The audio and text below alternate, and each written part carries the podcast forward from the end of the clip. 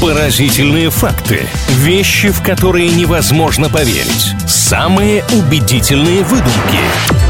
Правдивая ложь на правильном радио. Всем, кто на правильном привет, рубрика «Правдивая ложь», а это значит, что сейчас будет какое-то количество интересной, возможно, даже кому-то полезной информации. Кто знает, может быть, кто-то из слушателей правильного работает над каким-то докладом, для которого то, что сейчас здесь будет рассказано, пригодится. Как всегда, на старте нужно предупредить, что иногда мы что-то выдумываем, но в конце все точки над «и» обязательно расставим. С вами Илья Андреев и Маша Сафонова. Здравствуйте. Всем привет! Обожаю эту познавательную рубрику. Илья, сегодня ты приготовил несколько фактов. Приготовил. Маш, ты видела мультфильм «Пластилиновая ворона»? Ой, ну давно, конечно, видела. Ну, хотя бы представляешь, о чем идет речь. Здорово. Правда ли, что в свое время, когда создавали мультфильм «Пластилиновая ворона», пластилин не использовали вообще. Все там сделано из глины. Ну, насколько я помню, это достаточно яркий для тех времен, по крайней мере, мультик. Не знаю, возможно ли было глину прям так раскрасить. Нет, я не думаю, что прям совсем не использовали пластилин. Как минимум для названия же откуда-то вдохновение взяли. Ну и правильно сделали, что не поверили, Мария. Действительно, там все из пластилина. Более 800 килограммов его было потрачено. Ну а по поводу раскрасить, вот тут вы чуть-чуть не правы. Когда начали снимать настоящий пластилин на камеру специальную, выяснилось, что он смотрится очень и очень блекло. Поэтому пришлось создателям взять кисточки в руки и уже цветной пластилин еще дополнительно раскрашивать. Прикольно. Сейчас появилось желание пересмотреть тот мультфильм. От мультипликации переходим к теме космической. Правда ли, что в шлемы космонавтов встроен специальный механизм, который чешет человеку нос при необходимости?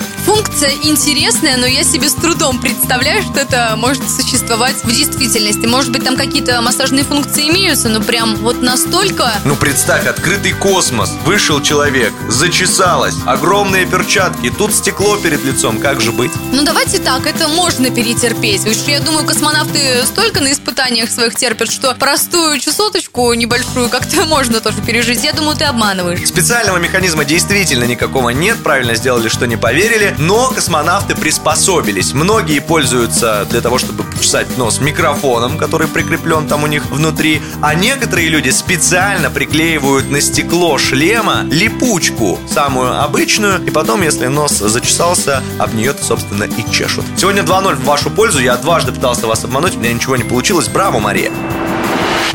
Правдивая ложь на правильном радио.